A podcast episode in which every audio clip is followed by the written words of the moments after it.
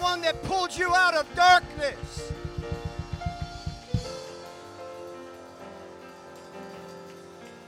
Exalt the name that is above every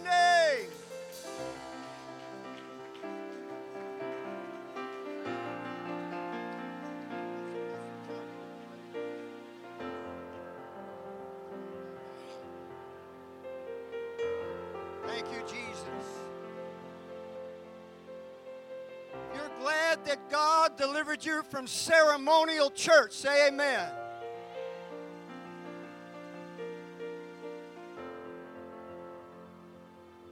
Tired of ritual, going through the motions, powerless.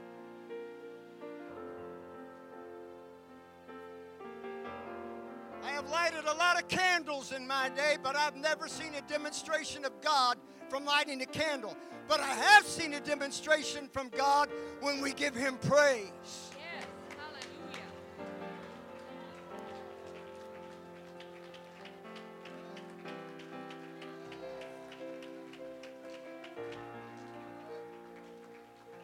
I don't know what you need today. I don't know what you expect today. The Lord spoke to me a little earlier and said that preparations have been made for the supernatural. Preparations have been made for the supernatural. I have a message, and I really doesn't make any difference to me whether I get to it or not. If I don't, then you'll hear it another day, perhaps. Because I believe that God wants to do miracles in this place.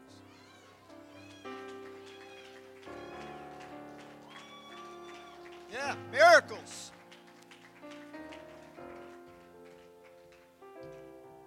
Brother Boley, God wants to heal you today.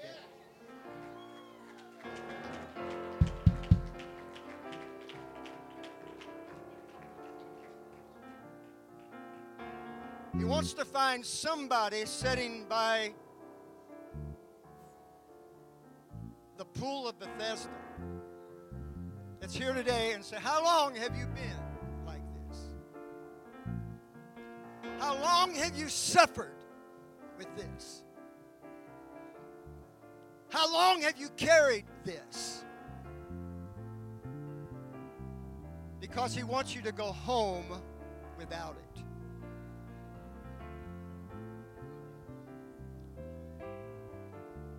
I have some announcements, but I just don't feel like making them right now.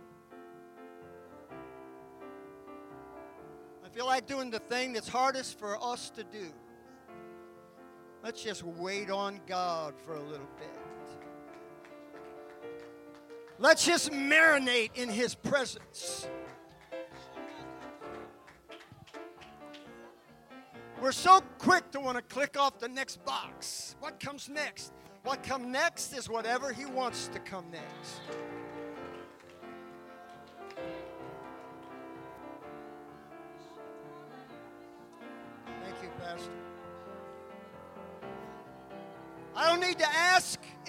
Have a need. I know you do. Some some's needs are worse than others. Some are desperate. God doesn't do something today, you don't know what you're going to do. God's never late. Never. He's always on time. I can tell you he's, he's not on my schedule. And he's probably not on your schedule, but he's never late. I'd like to greet our visitors today and like to greet you in the name of Jesus Christ because whatever you need will be in his name. If you need to be baptized today, it must be in the name of Jesus, or you will just be getting wet. We can baptize you every Sunday in the titles Father, Son, Holy Ghost. You will go down a sinner and you will come up a sinner. Because the only power to remit sin is in the name of Jesus Christ.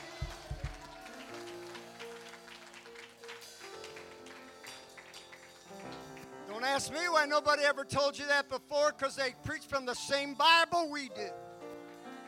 Woo, hallelujah. Thank you, Jesus. Thank you, Jesus. I don't want to leave you standing. I think the Lord wants me to preach. I do want to greet the men that's back. They're a little on fire right now. Uh, up, they kindle the fire in you. It's up to you to keep the fire burning. Amen. It's not necessarily an easy thing to do, but it's up to you to do it. Also, Sister Melinda, this is on her. Don't blame me. It's on Sister Melinda. I was teasing her earlier. When you leave, pick up your bottles, look around any trash and things that are in the seats uh, because tomorrow we're going to gather here and we are going to honor the passing of our brother, Brother Bringman, Steve Bringman. And we're it's strange, you know, that we're going to be singing and celebrating. You think that we're glad that he's gone? No, we're glad he's where he is. We're glad that his fight is over. His pain is over. So, viewing is at 11 o'clock here till 12. The service will begin at 12 o'clock tomorrow. So, uh, if you can bring some food or a side dish or especially dessert, once an addict, always an addict. Uh, so just help us out. We want to be a blessing to the family uh, tomorrow. So if you can be here with us, please be here. Also, next Saturday is a prayer walk in downtown Fort Myers, right in front of the uh, Wells Fargo Bank. They're not letting us into Centennial Park, so park right there. There's plenty of room to park. We're going to walk the city and we're going to pray and take authority uh, over our city because we want revival. We want revival.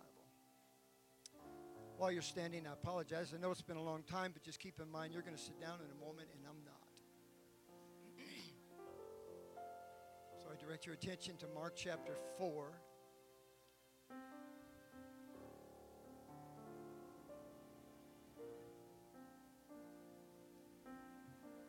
I felt like the Lord wanted me to tell Sister Leslie, our worship leader, who does such an outstanding job, to be ready for anything, which means then I need to be ready for anything as well. This service belongs to God, it's really not ours. And so, whatever He wants to do and whenever He wants to do it, uh, I told the Lord earlier, just let me know and I'll just get out of the way. Mark chapter 4, 35. In the same day when the evening was come, he saith unto them, Let us pass over unto the other side. If you recall, was it three weeks ago, Brother Lockie mentioned the storm? Well, we're going to deal with that a little bit today, but the Lord said, Let us pass over to the other side. What does that sound like the will of God is for them? To go over to the other side.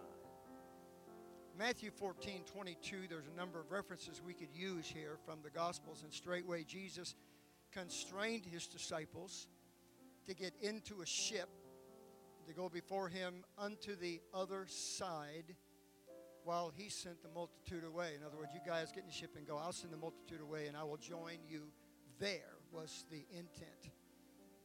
And, uh, and we're going to mention it in a moment. He constrained them.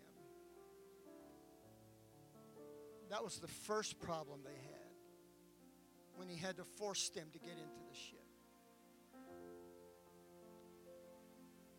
When he had to make them get in the boat.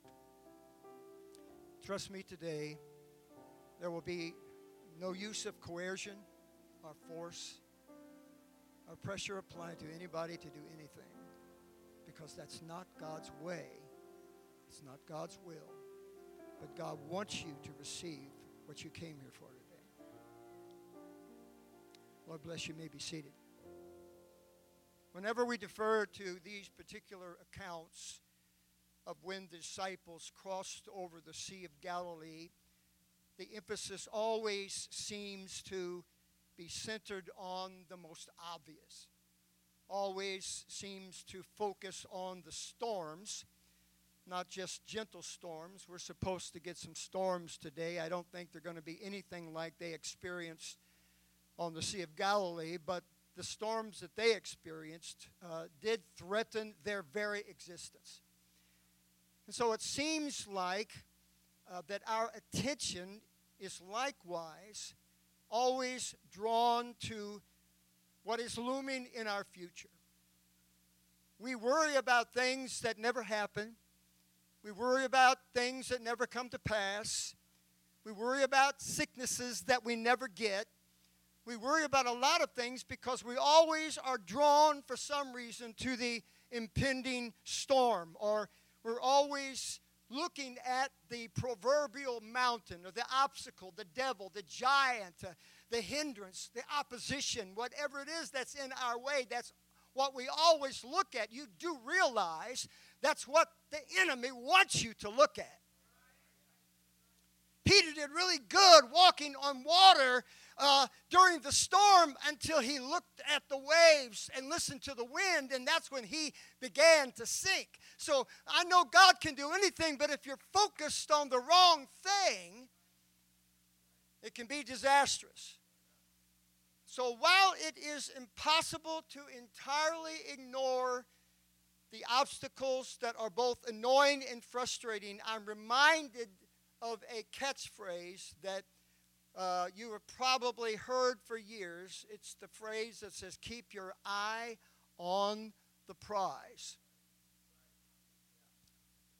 Keep your eye on the prize is based on a traditional gospel song that became influential during the American Civil Rights Movement of the 50s and 60s. And if you're old enough to remember that, those were very turbulent years. Came from a song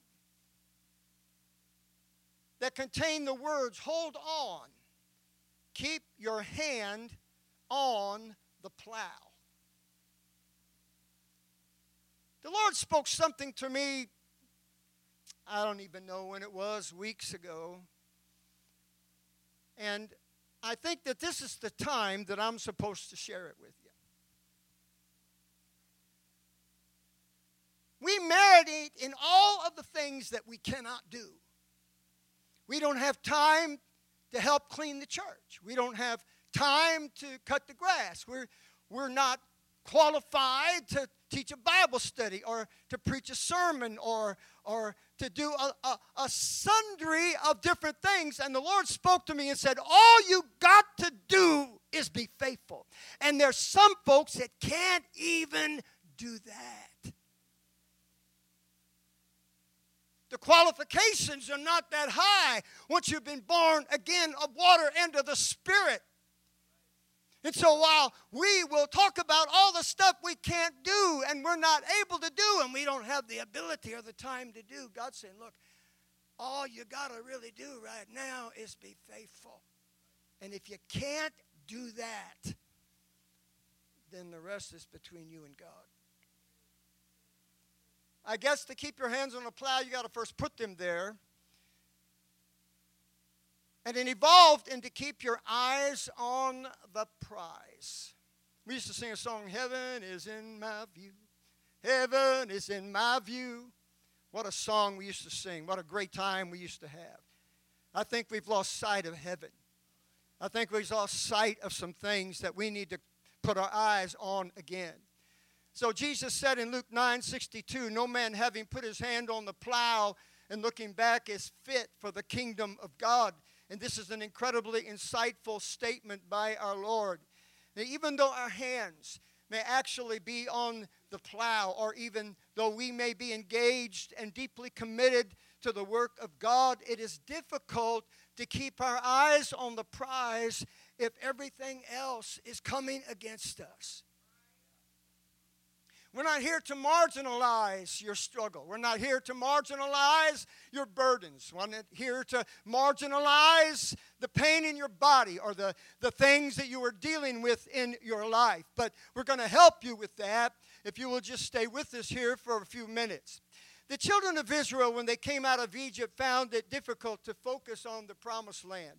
Why was it so hard to focus on the promised land? The reason is, was because of their struggle in the wilderness. they had a hard time getting excited about Canaan as long as they were thirsty and as long as, as they were going through this, this, uh, this wilderness journey. And so, even though they were free from their Egyptian taskmasters, and even though they were well on their way uh, to a land that flowed with milk and honey, they found no joy in their journey. I said they found no joy in their journey. I got news for you. Between here and there, there's going to be a few wildernesses along the way. You're going to have to walk through some dry places between here and there. There's going to be some stuff that's going to get in your way between here and there. But somehow we have to find joy in our journey.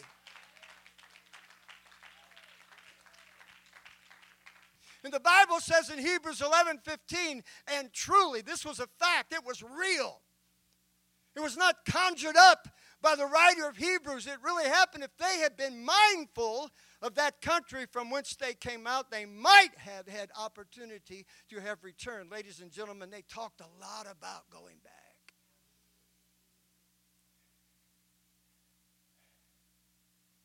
And so, where are we right now? We're at the title of this message Don't Faint on the Way to Your Miracle. Don't faint on the way to your miracle. Ah, Lord, help us, Jesus. I think God wants to lift somebody out of your depression here. God wants to lift somebody out of your defeatist spirit and your defeatist mindset. God wants to restore somebody in His love and His mercy and His grace.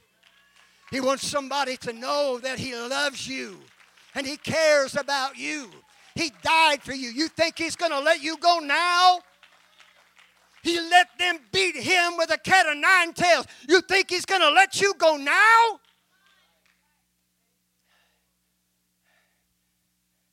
There was a point when the disciples who were caught in the storms wished that they had never made the, jo- the voyage.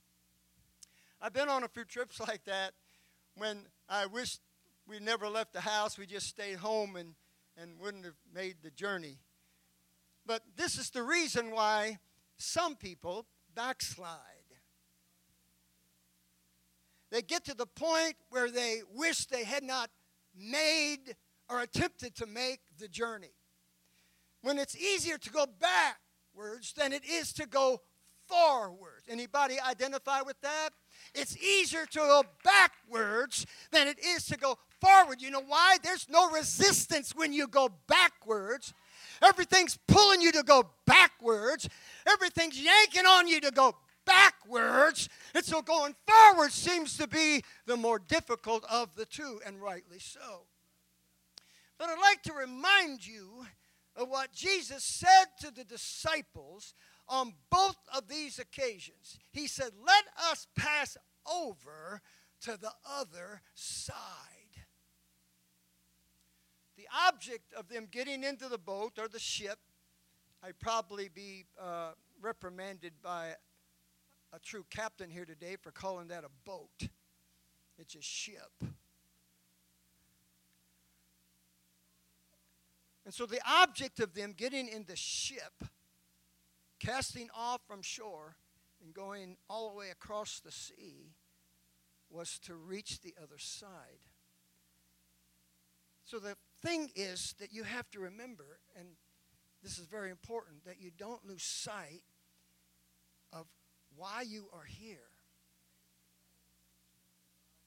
And you do not lose sight of where you are going. Sister Bruce and I realized that there was a point in our walk with God that we could no longer see the shore from which we sailed.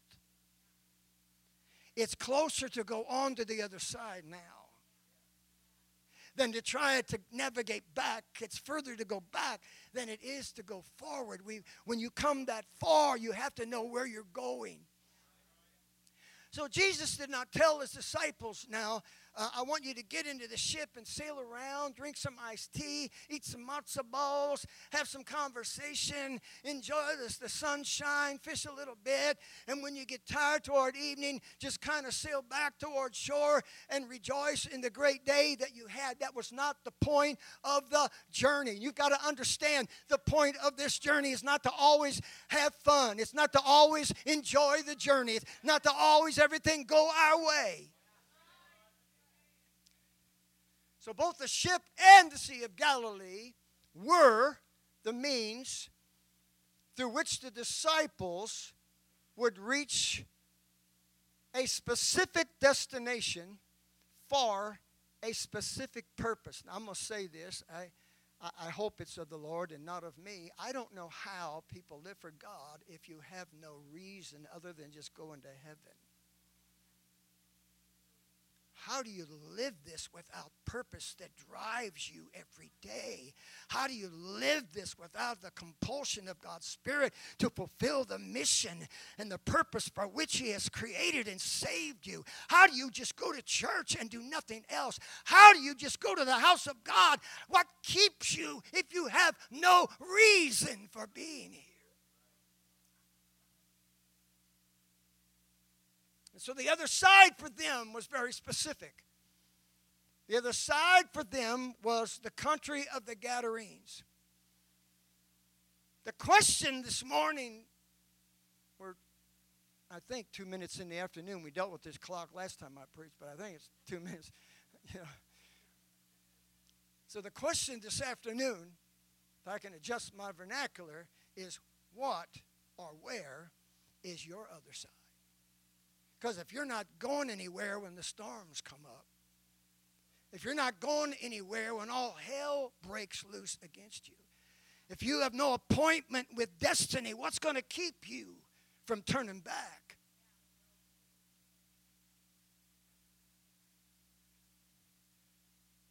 I'm convinced that not everyone can answer that question affirmatively.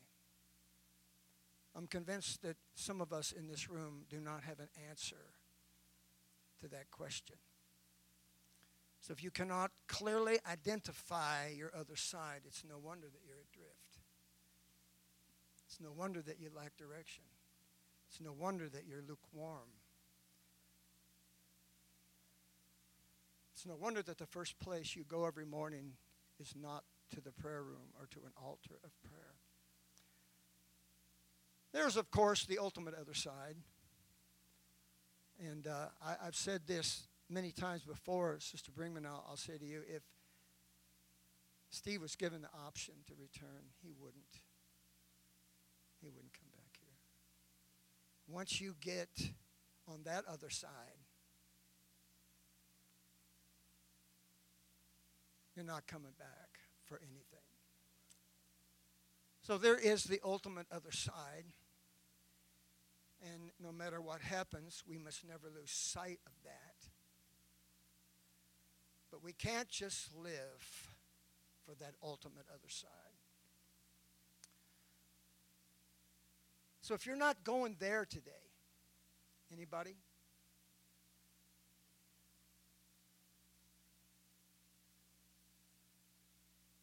Isn't it such a strange paradox that we all want to go, just not right now? That's the way God wired us. He wants us to enjoy life and to live and have purpose in, in, in this world, in this life. And so if you're not going there today, then there are other issues that you're going to have to deal with. Thank you, Sister Leslie, for singing This is How We Win Our Battles. I have another chorus for you. This is how I've won my battles. Praise God. Everybody say, This is how I win my battles. I've defeated more devils with praise than with any other weapon. I've defeated more demons with worship than with any other weapon. Hey, devil, watch me praise God. Hey, devil, watch me dance. Hey, devil, watch me shout. Woo! Hallelujah. You can rebuke all day long. But when you start worshiping God, they're going to flee from you.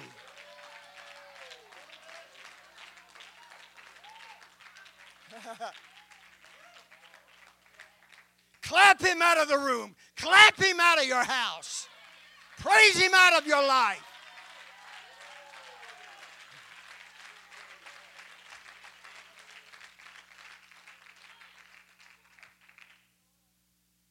So, every child of God, before they reach the ultimate other side, there are many other sides on the way there.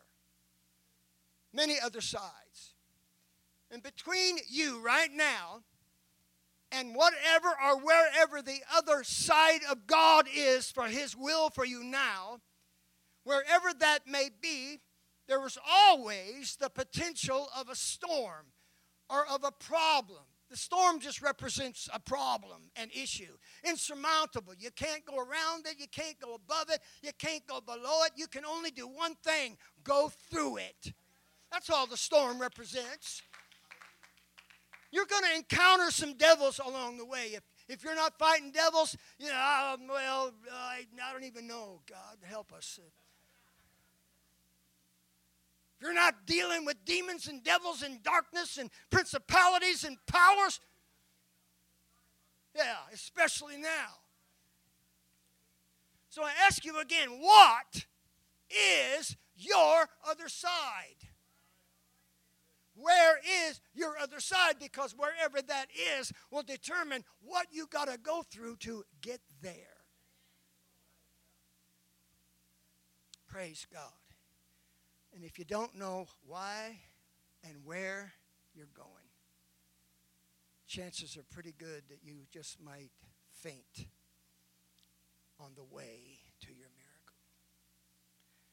First time the disciples would cross the tempestuous waters of the Sea of Galilee, they were on their way to witness the greatest act of deliverance the world had ever witnessed, and as far as I can tell, has ever witnessed.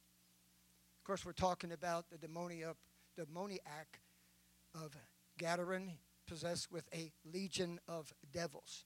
They didn't know what they were going for. You know, I, you know, I wish God was a little bit more informative with us, but he did not tell them, listen, guys, you're going, this is going to be great. This is going to be cool. You're, this is going to be nothing you've ever seen. All they know is we're going to the other side. That's all God tells us. That's supposed to be good enough for us. Just, just get to the other side, whatever you have to do to get there. And so we don't know what God is getting ready to do with our miracle. Your miracle may be somebody that's blind receiving their eyesight. Your miracle may be somebody that needs the Holy Ghost to receive the Holy Ghost. Your miracle may be somebody needs to be healed. It may have nothing to do with you, but you're on your way to a miracle. So God wants me to tell you those that are willing to make the journey, those that are willing to stay there until they reach the other side, that there are unimaginable miracles that await you there, miracles that you cannot even fathom or conceive in your mind.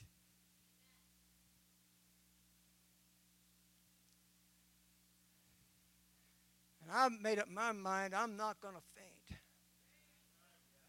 on the way to my miracle.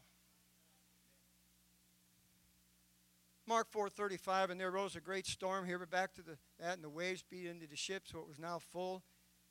He, that's Jesus, was in the hinder part of the ship, asleep on a pillow. And they awake him, and they say unto him, Master, carest thou not that we perish? And he arose and rebuked the wind and said unto, uh, unto the sea, Peace, be still and the wind ceased, and there was a great calm. Now, I personally believe, you can believe anything you want, as long as it's in the Bible. I personally believe that Jesus did not intend to calm the storm. He was asleep. And he knew y'all gonna make it to the other side.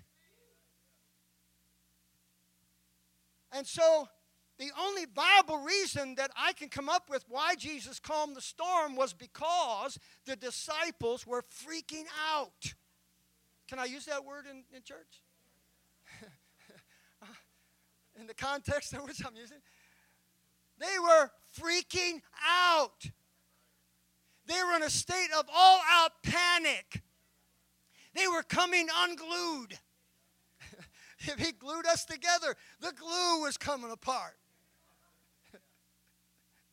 And so sometimes it's God's will for the storm not to end, but for you to make it through the storm.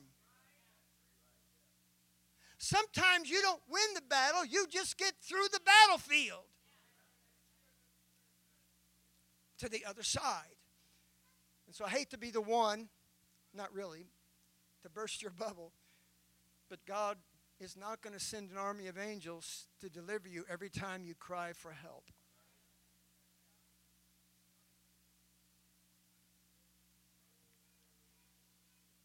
He does not have a host of angels leaning over heaven just waiting for you to cry out to God. Should I go now, Lord? Because there's some things that you're going to have to go through to get to your miracle.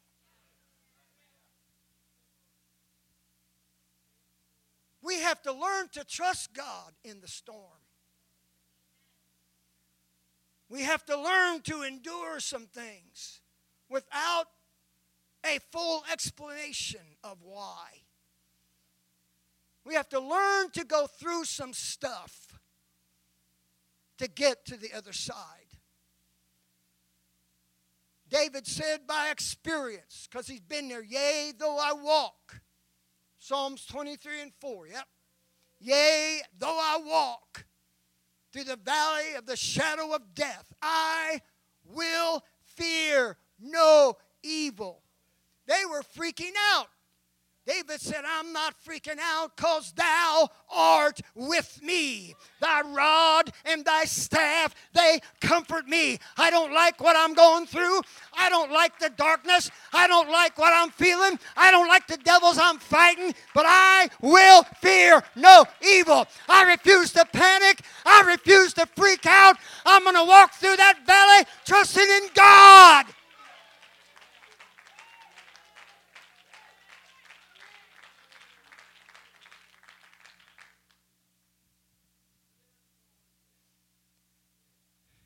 Now, let me shock some of you all here today. When all hell breaks loose, fear is a normal human response. But hysteria is not. Hysteria is not normal for a man or woman of faith. It's all right to be afraid. It's human. But panic is a result of unbelief. It's perfectly normal for the disciples to be afraid when the ship is filling with water. And, and they knew, as being mariners, when the ship fills with water, what comes next? It's getting ready to roll over in the sea, and everyone aboard is going to perish. That's how serious the situation was but nothing else was normal about their situation. Why? Because Jesus was on board their vessel. Sometimes I feel like asking people, Do you have the Holy Ghost? If you think the only reason God gave us the Holy Ghost is to speak in tongues, you're wrong. No matter where you go, He is with you. No matter what you go through, He is with you. No matter what you face, He is with you.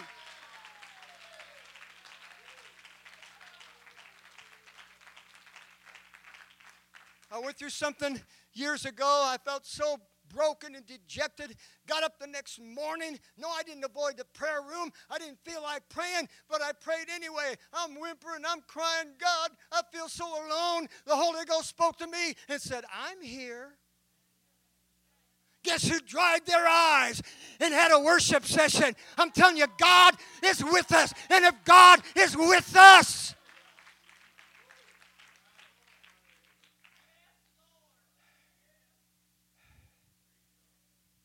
Not only is he in the ship, but he's sound asleep. That ought to told him something. He wasn't over there holding on to a mask. He was asleep for crying out loud. I need to look that up. I don't know where that phrase come from either, but He was asleep.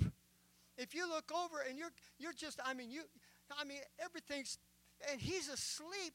Don't worry. I know he never slumbers and sleeps, but in his earthly body he did. So the analogy is, is still effective. So I think this should have told him something about the outcome of their situation. So they wake him up, and I got to hurry, I'm going too slow. The uh, first words they said to him was, Master, don't you care that we're about to perish? I'm going to come back to that in a moment because I, I got to deal with some business before we, we really get to that. But uh, this is a moral imperative for these disciples. And I want to show you how it has been a moral imperative for some of you. So, as previously, previously stated, he arose, he rebuked the uh, wind, speaks to the sea, Peace be still. The wind ceased, there was a great calm. But it was what he did afterwards that is so gripping. You may say, well, what is more gripping than that? Personally, I've never experienced that. I've never seen the Lord just stop a storm like that.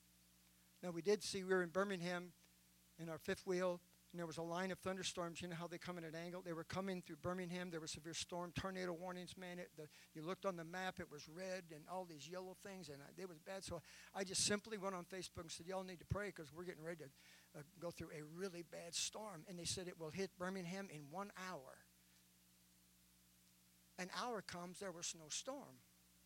Hour and a half, there was no storm. So I went on my radar map. The storm split Part of it went north of Birmingham, and part of it went south of Birmingham.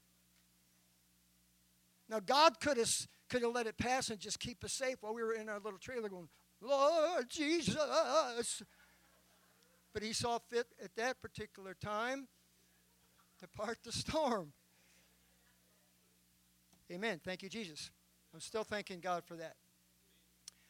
And so, um, what is even more gripping than the fact that he calmed the storm and the sea and everything was what he said to the disciples. And he asked them two questions. Now, first thing, they asked him a question Master, don't you care that we perish? And now he asks them the question Why are you so fearful? He didn't say, Why are you afraid? Fear would have been normal. But why are you this afraid? Why are you so fearful? Why are you literally freaking out right now? Don't think for one minute that Jesus did not take the element of their situation into consideration. Listen, man, he's, he around said, it's normal to be afraid right here in the, in the midst of this. But he's saying, why are you so afraid? I get why the, the other people are scared. Why are you so fearful? So after considering the ferocity of the storm, the violence of the waves. The ship was filled with water and ready to list and turn over and to see the darkness of the night. Jesus could not find one valid reason for them to react the way that they did. So, as they pondered this question, as it pierced them through a little bit, I'm sure, oh, stab, stab, why are you so fearful? He then proceeds to ask them the second, more piercing question How is it that you have no faith. He didn't say, How come you, you got little faith? How come you got weak faith? How come you don't have any faith?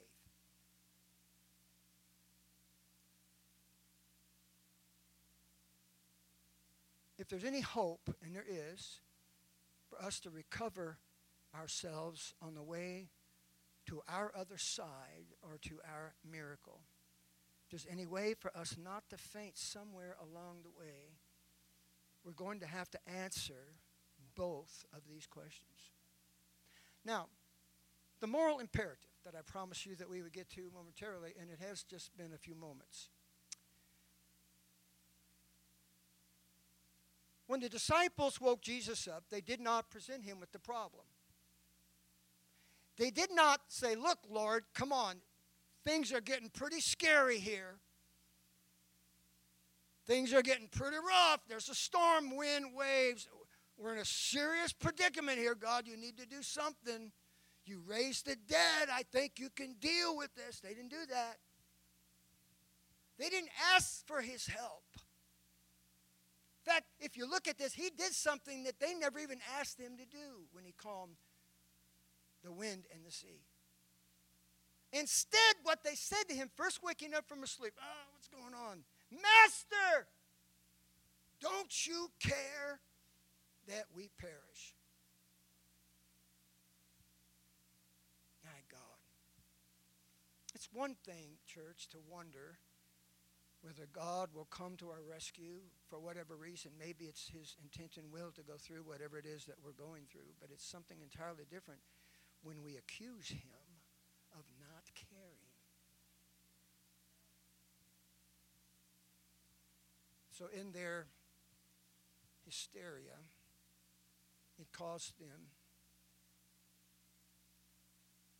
Holy Ghost is speaking to somebody right now in their hysteria and their defeat and their perplexity and their state of unbelief. It caused them to question his love and affection for them. And that offended him.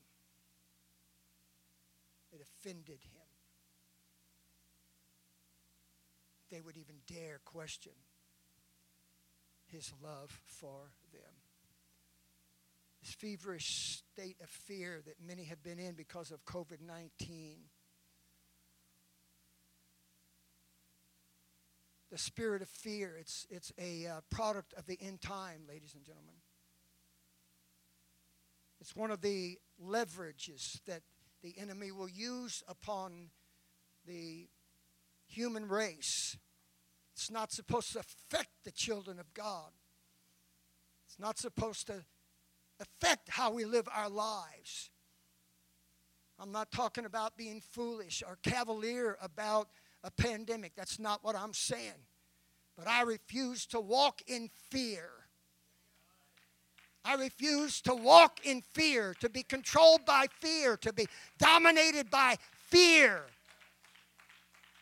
If you want to be dominated by dominated by fear, go to California or go to Michigan.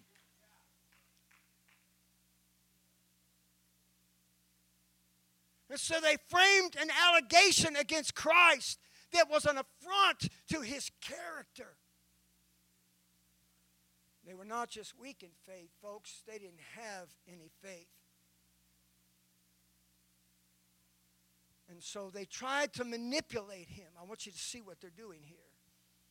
They tried to guilt him.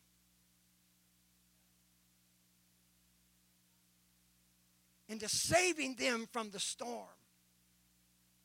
They tried to manipulate God. Listen, I've tried it, it doesn't work.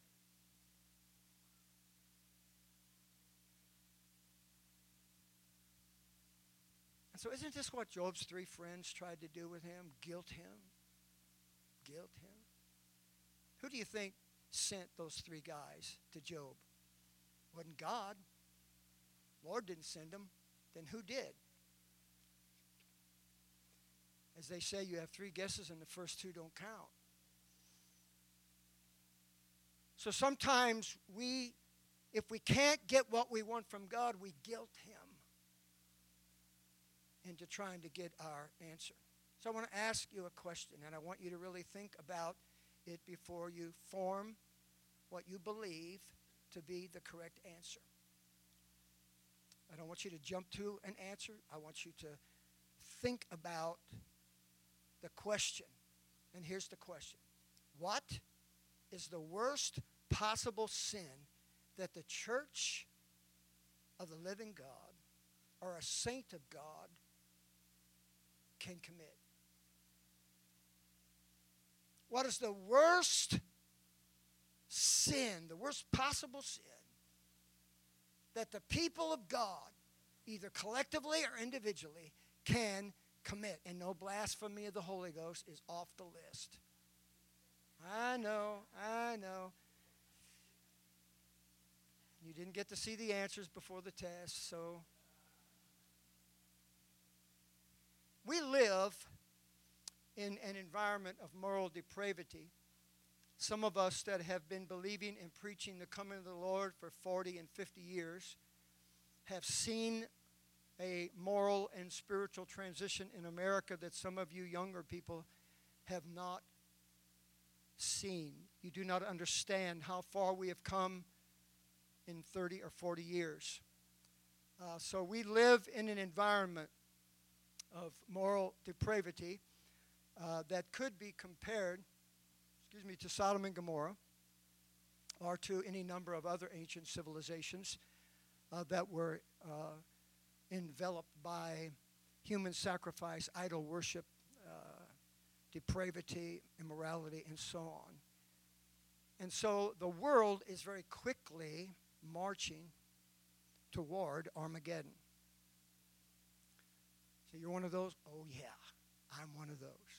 So where do you get your information from? The Word of God and the newspaper, or at least current events. I don't read a newspaper anymore. Current events. Uh, and so, for obvious reasons, it is necessary for us, for the church, for the people of God, to reiterate some things as we venture deeper into this darkness, this moral and spiritual darkness. It's important that we reiterate the call, the command, and the mandate to holiness, righteousness, godliness, and separation. It's important for us to continually reiterate that call. Hebrews 12 14 says, Follow peace with all men in holiness, without which no man shall see the Lord. You can throw it out if you want to. We're not throwing anything out that's in the Word of God. And so the fifth chapter of Galatians provides us with a list of sins and iniquities and horrible things of which will cause a person to split hell wide open. They are as follows The works of the flesh are manifest, which are these adultery, fornication, uncleanness. Now, I know that there's a, there's a, um, postmodern Christian world out there that says once you accept Jesus as your Savior, you can do all this stuff and still go to heaven. That is a lie that was birthed in hell. So here they are adultery, fornication, uncleanness, lasciviousness, idolatry, witchcraft, hatred, variance, emulations, wrath, strife, seditions, heresies, envyings, murders, drunkenness, revelings, and such like of the which I tell you before, as I have also told you in time past, that they which do such things shall not inherit the kingdom of God.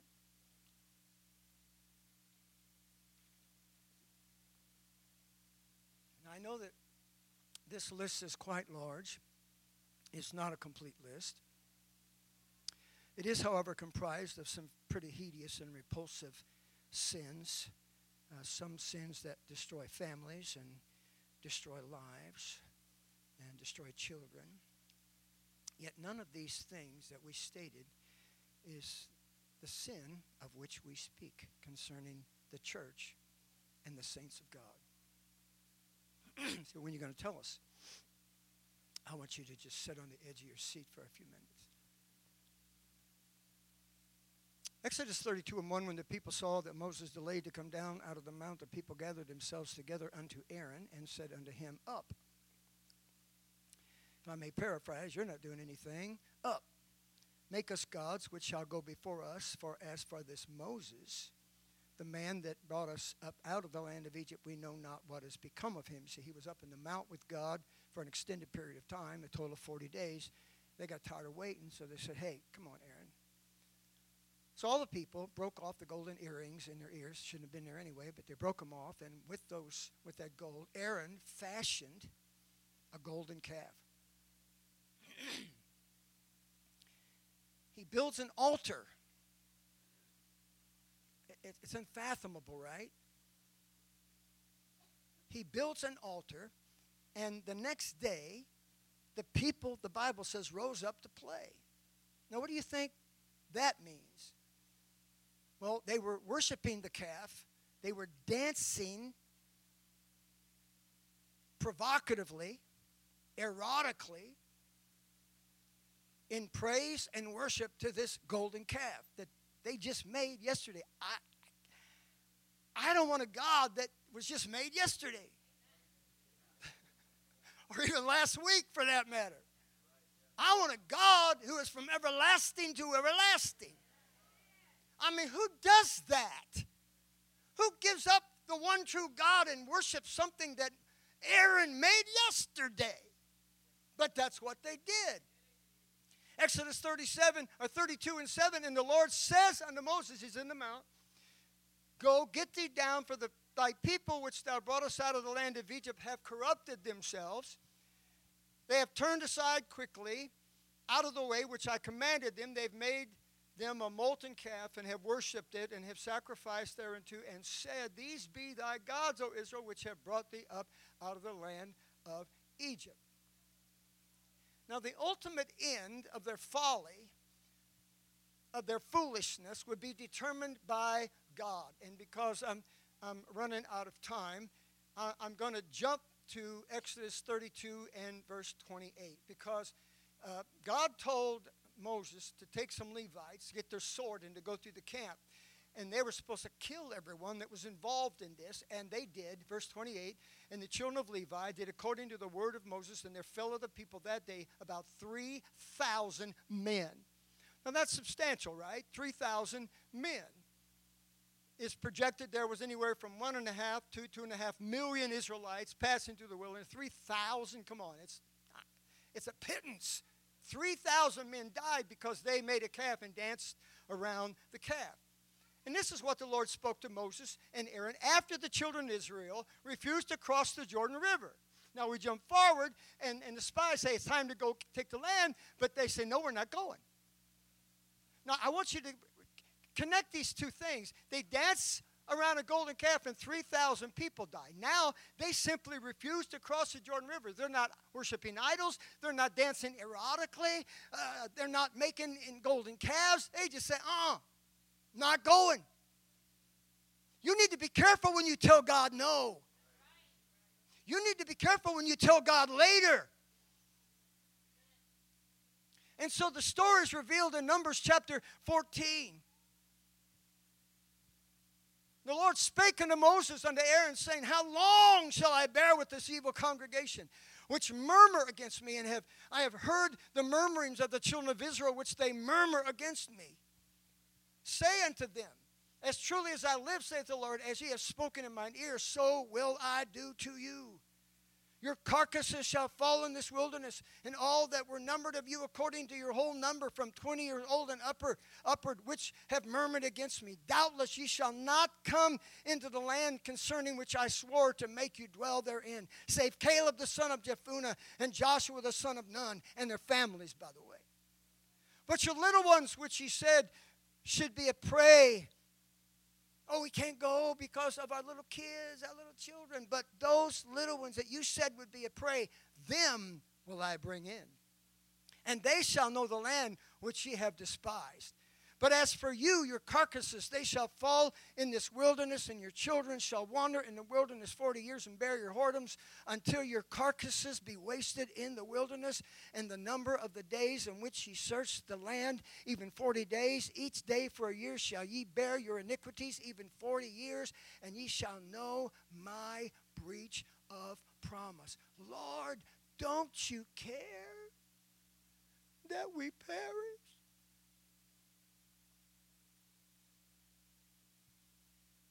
Verse 35 I, the Lord, have said, I will surely do it unto all this evil congregation that are gathered together against me in this wilderness. They shall be consumed, and there shall they die.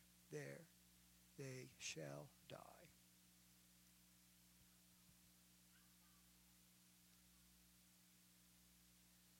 The second time Jesus told the disciples, and they had already crossed the sea, they cast the legion of devils out of the demoniac, he was clothed in his right mind. Jesus sent him home. Go back to your family.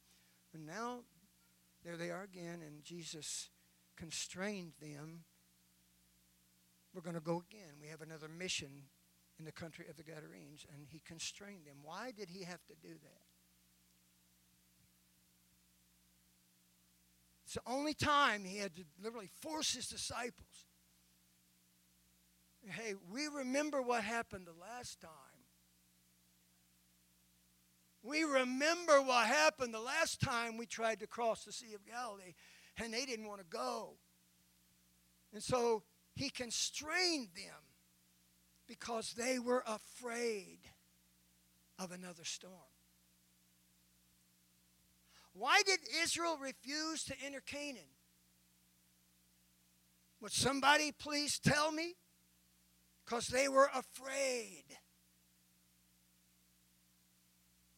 of the Canaanites and the Hittites and the Jebusites and the Amorites.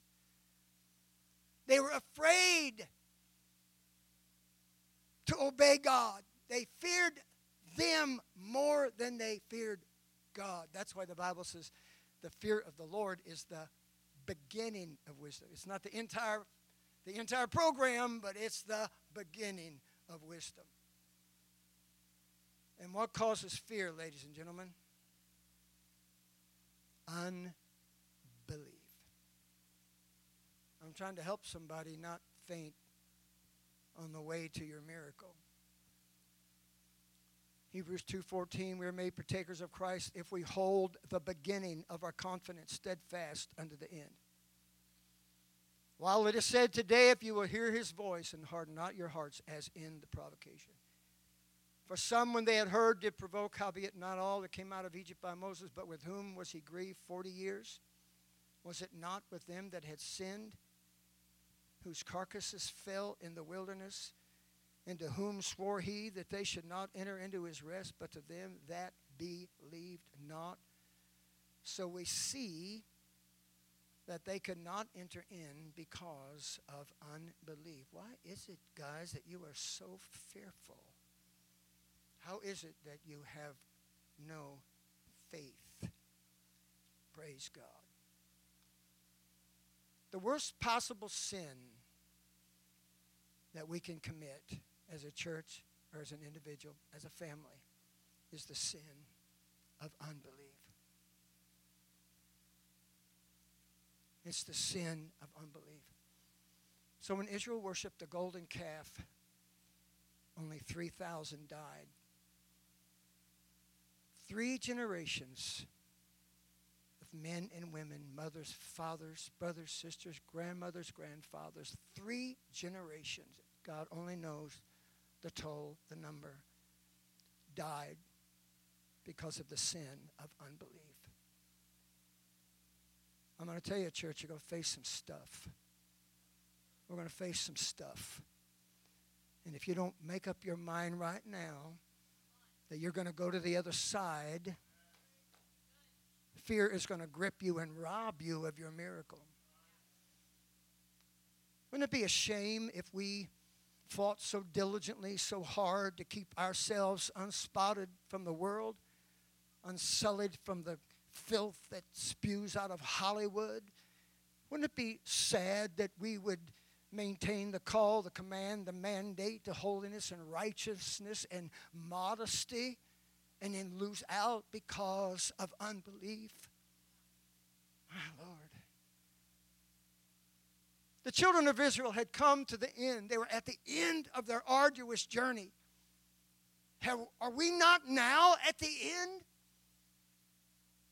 of a journey that's taken the church through 2,000 years of history? Are we not now at that end? Are there not things that will come against that people, that church, that generation as they're at the very end. They were at the end. This is it. No more, no more wilderness, no more thirst, no more the heat of the day. Just walk over and claim the land. And they couldn't do it.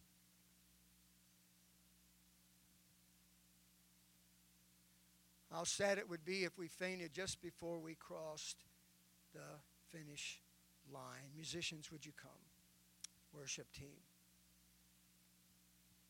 Revelation 21 lists a uh, another uh, litany of sins abominable murderers, whoremongers, sorcerers, idolaters, all liars shall have their part in the lake which burneth with fire and brimstone, which is the second death. But I want you to look at the first two things that it mentions. This is written for our admonition, church. It's not written for the world. This, this is written for the redeemed of God. Look at the first two things that will be joined along with the abominable murders, whoremongers, sorcerers, blah, blah, blah. Who, what? The fearful and unbelieving. God's going to try and take something out of us here today. God's going to try and deliver us of some things here today. Some of you are freaking out in the storm. But God wants you to stand up, lift your voice, and say, God, I trust in you. My trust, my hope is in Jesus Christ. And by the grace of God, we are going to go through. The dreaded hurricane season is very near. They're already making their prognostications and their predictions. Last year, they predicted a certain number of storms. They're going, yeah, right. Well, it turns out we had 30 named storms. They had to go to the Greek alphabet. This year, so far, I've heard it 16 to 20, uh, 4 to 6 big storms, dangerous storms. And uh, that's why, you know, we just, we just leave around July and go up to, up to Missouri safe out of hurricane season and right in the path of tornadoes. hey, if you're going to go to the other side, you might as well make up your mind. You're going to have to go through some stuff to get there. So, does anybody know what happens when two hurricanes merge? It's called a Fujiwara. I'm not joking you. I didn't make it up. It's named after a Japanese guy by the name of guess who? Fujiwara. yeah, it's called the Fujiwara effect. We've been through a few of those, haven't we? I don't mean in Florida, I mean in, in our walk with God. If in a spiritual battle, I'm going to alert you to something if you haven't figured this out. If you defeat a devil, trust me, he's going to come back with reinforcements. Don't you think the battle's won because you flicked him off? No, he's going to come back with some of his friends to see what you're made of. It's just, it's just a, a fact of spiritual life. But do you think that God is going to send his bride through an end time Fujiwara if there's any question whether they will be able to survive the storm? No, no. So the same God that designed the flood also designed the ark. Think about it. Noah saying, God, how do you know this thing's going to float? Because I made the flood and I designed the boat. If you think we're in something that God cannot keep us, you're wrong. Upon this rock I will build my church, and the gates of hell will not prevail against it. This church is going through. This church is going through. We're not going to avoid the storm, we're going to go through the storm. Look, I can tell you, I wish it were not so. I wish there was a call to hold missions on a Royal Caribbean cruise line. Sister Bruce and I would answer the call and sail our way into the coming of the Lord.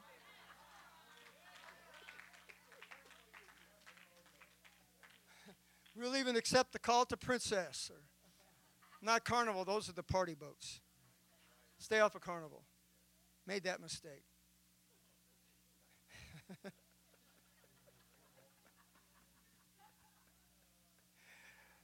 perspective, Pastor. Praise God. Praise God. So the Bible talks about the great heroes of faith. I'm finishing up, I promise. And uh, tells about the great exploits of these heroes of faith. Uh, Hebrews chapter 11 talks about, what more can we say? Gideon, Barak, Samson, Jephthah, David, Samuel, and the prophets. Uh, verse 34, if I can jump there Quench the violence of fire, escape the edge of the sword out of weakness, were made strong, waxed valiant in flight, turn to flight the enemies of the aliens. And unfortunately, there's verse 35. Women received their dead, raised to life again, and others.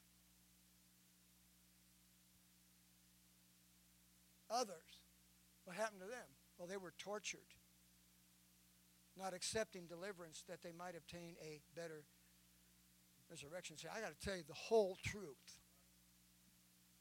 The whole truth. Yeah, some put armies of aliens to flight, and others were killed on the battlefield.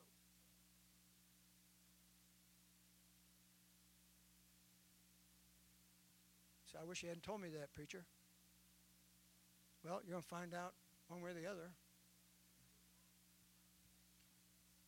Then it says, Others had trial of cruel mockings and scourgings, even moreover of bonds and imprisonment. Oh my, who's, who's writing this? Come on, writer of Hebrews, just stop writing. Oh, they were stoned. They were sawn asunder, tempted, slain with the sword, wandered about in sheepskins and goatskins, being destitute, afflicted, tormented, of whom the world was not worthy. They wandered in deserts and mountains and dens and caves of the earth. Do you realize all the original apostles, with the exception of John, the apostle John, was martyred? All of them. You know, there's a book called Foxe's Book of Martyrs. I do not have that book in my library. Honestly, I really don't care to read about how it, it doesn't do that much for me. So it's not included in my library, and so that means I probably will never be quoting from it. But I made up my mind that I'd rather die in faith than live in unbelief. And you need to make that decision today. You need to make that call today. Stand with me. I'd rather die in faith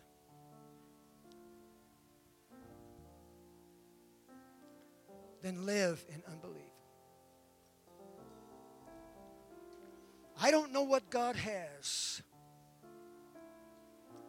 on your other side, but I know if you will not faint in the way, you will not regret the trip. I don't know what ministry, I don't know what miracle, I don't know what calling, I don't know what experience with God awaits you on your other side. But I know that between here and there, there may well be a storm or some obstacles or some devils or some things that will attempt to cause you to faint in the way. So I want to close with the story of Shadrach, Meshach, and Abednego. These guys were superheroes, weren't they? They walked through fire and they came out with not even the smell of fire on their clothes. They were bound and thrown into a burning, fiery furnace that had been heated seven times hotter than it had ever been before. They went in bound, but they walked out with no. The only thing that burned was the cords they put on their wrists. And when the king saw, he went down there. So I got to see this. He sees four men in the fire walking around. Comes near to the mouth of the furnace and he says, yelling out, the furnace is roaring. He yells out, Shadrach, Meshach, Abednego, ye servants of the Most High God. Notice what he called them. you want to earn respect with your family? Go through the fire. You want to earn respect with your neighbors? Walk through hell and hold your head up with faith in God. Oh, you're not flunkies. You're not servants of me. You are servants of the Most High God. Come forth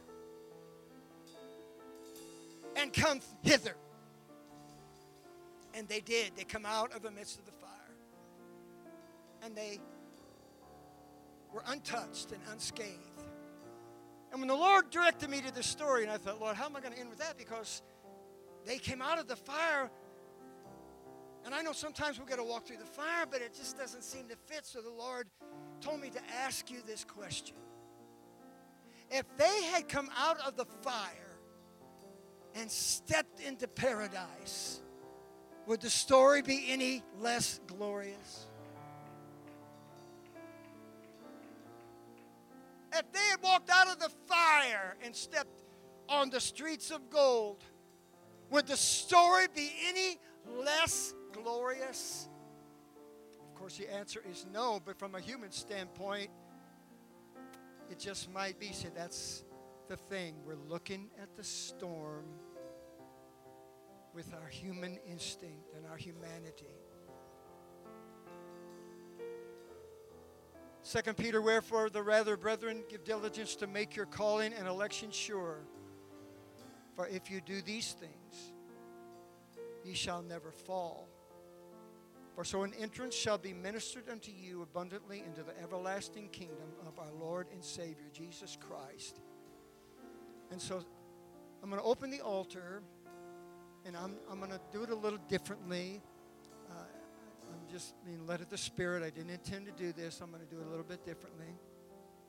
And I'm going to open the altar to those who have been in a storm of any kind and it has shaken your faith. It has shaken your faith in God. And perhaps you have even questioned, not saying you did, but maybe you have even questioned whether God cares enough to bring you through or to deliver you from your storm. I don't want us to just all run down here to pray, but I want to open the altar to those who have been threatened in your storm and you need God right now and right here. You need encouragement from Him right here. You have been at the point of fainting and staggering in your faith from the the wind and the rain and the torrents of things that have come against you, maybe for such a long time, and you need God. You say, I, I, I just can't admit that. Well, then stay where you're at. Then don't come. Because He says, Come now. Remember, you got to come when He says come. Say, I'll stay back here and get the blessing. That's you won't get it. I, am speaking in the Holy Ghost now. So I'll stand back here and I'll hide behind the crowd and in the way back from her, but nobody else to see me. Then you won't get it. I'm sorry.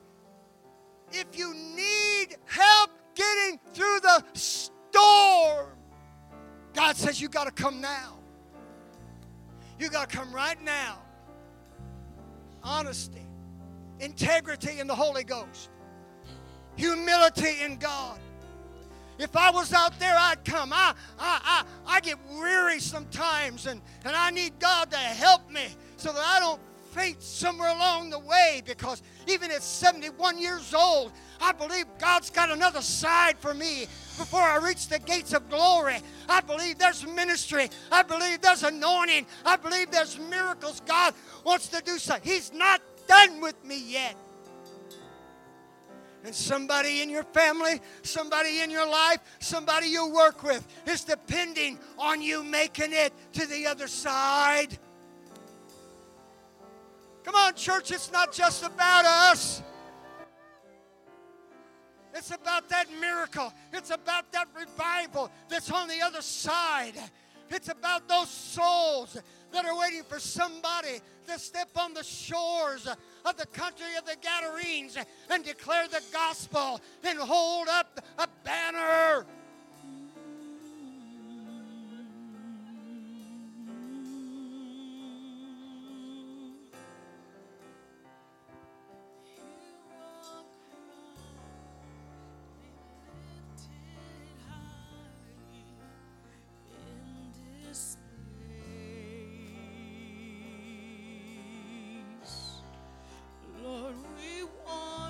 What happens in a storm? It's every man on deck. Get the passengers out of their cabins, get them up on deck. Get all the mariners, sound the bell. Everybody gather. Let's come on. We gotta, we gotta fight our way through this storm. It's calling the church. It's waking the church up. It's calling us right now to rise up.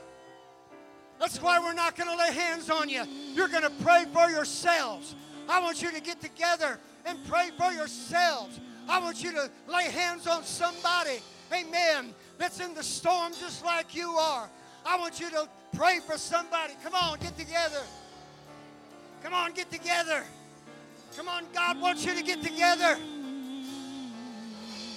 Come on, we're going to go through together. We're going to make it through together. By the strength of your faith, by the strength of your hope.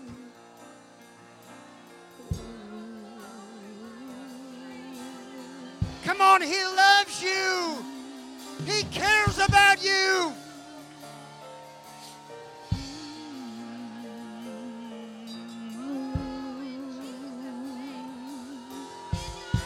Pray that person exactly what you need. Whatever you need from God, you pray it for that individual. Release it onto that individual.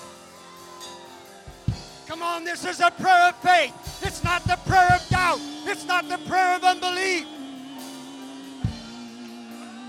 Come on, he's getting up right now. He's waking up. My God is arising. Let God arise. Let his enemies be scattered. God, even if you don't calm our storm, we're going to go through anyway. We're going to sail on anyway. It doesn't matter how dark the night. It doesn't matter how rough the sea. We're going to make it to the other side because that's where our miracle is. That's where our breakthrough is.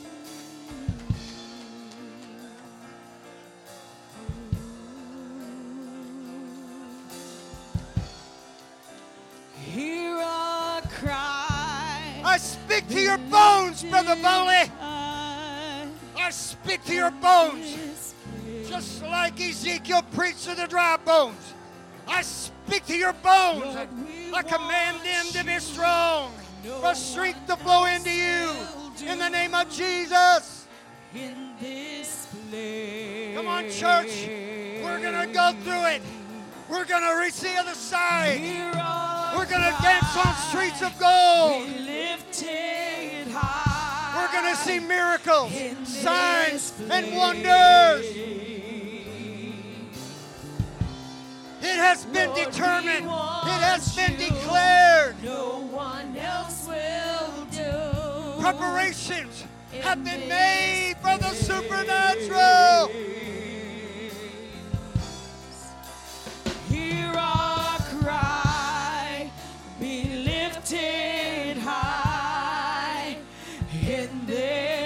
Come on, press on a little bit. Press on a little further.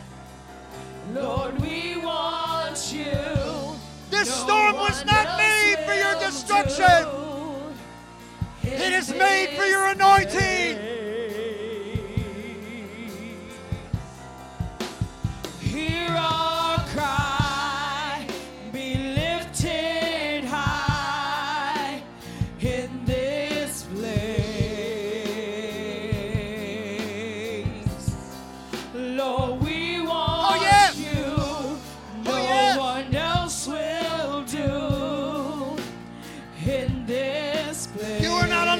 the life.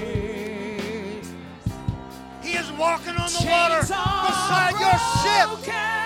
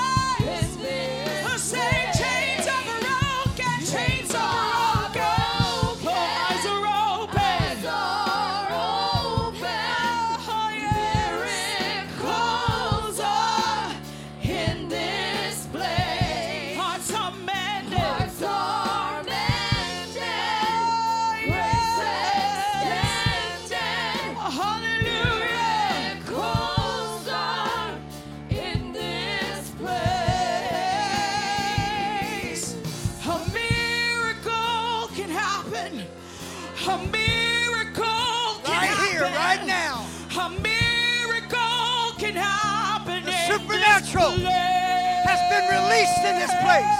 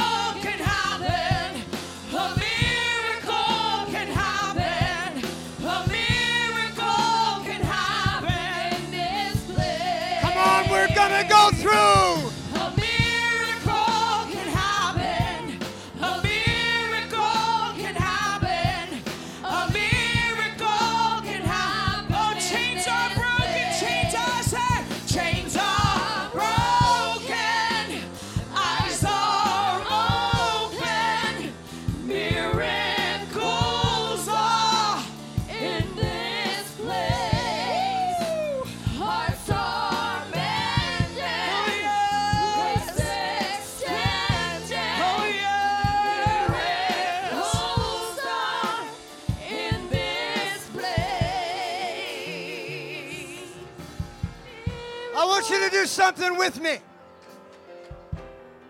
We're going to turn the tide on the devil.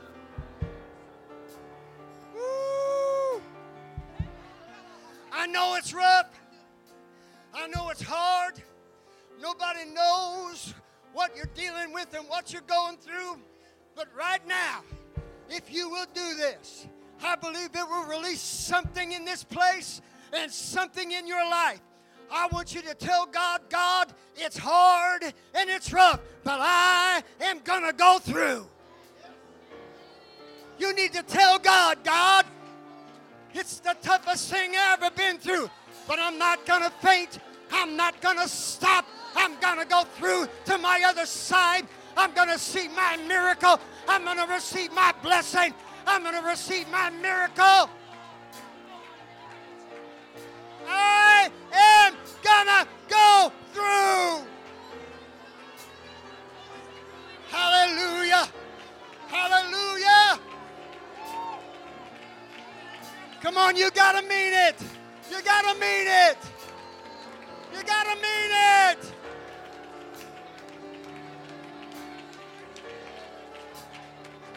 Come on, tell him I know you love me.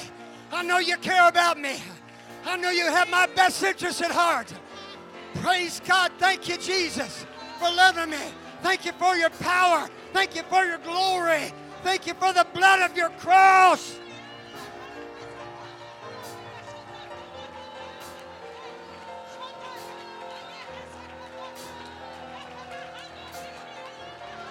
Come on, I don't know how, but I know I'm going through.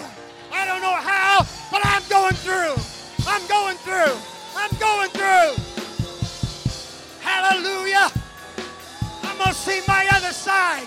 I want to see what God has prepared for me on the other side.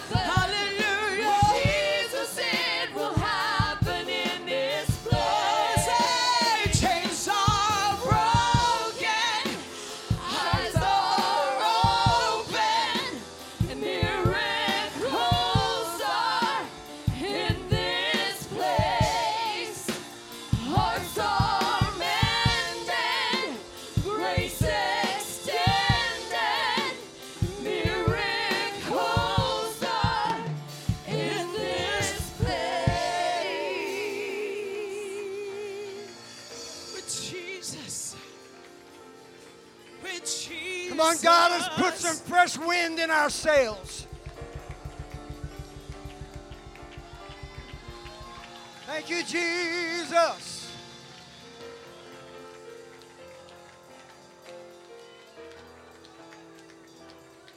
I want you to look around. I want you to see all the people at this altar. So, man, I didn't know things were that bad. See, that's the way the flesh looks at it. Here's the way God wants you to see it. You're not the only one in the storm. There's other people in the storm with you, standing strong, holding faithful, determined to make it through to the other side. Praise God. Don't let the devil tell you you're the everyone's on the mountaintop, but you're in the valley. That's nothing but a lie. It's a lie.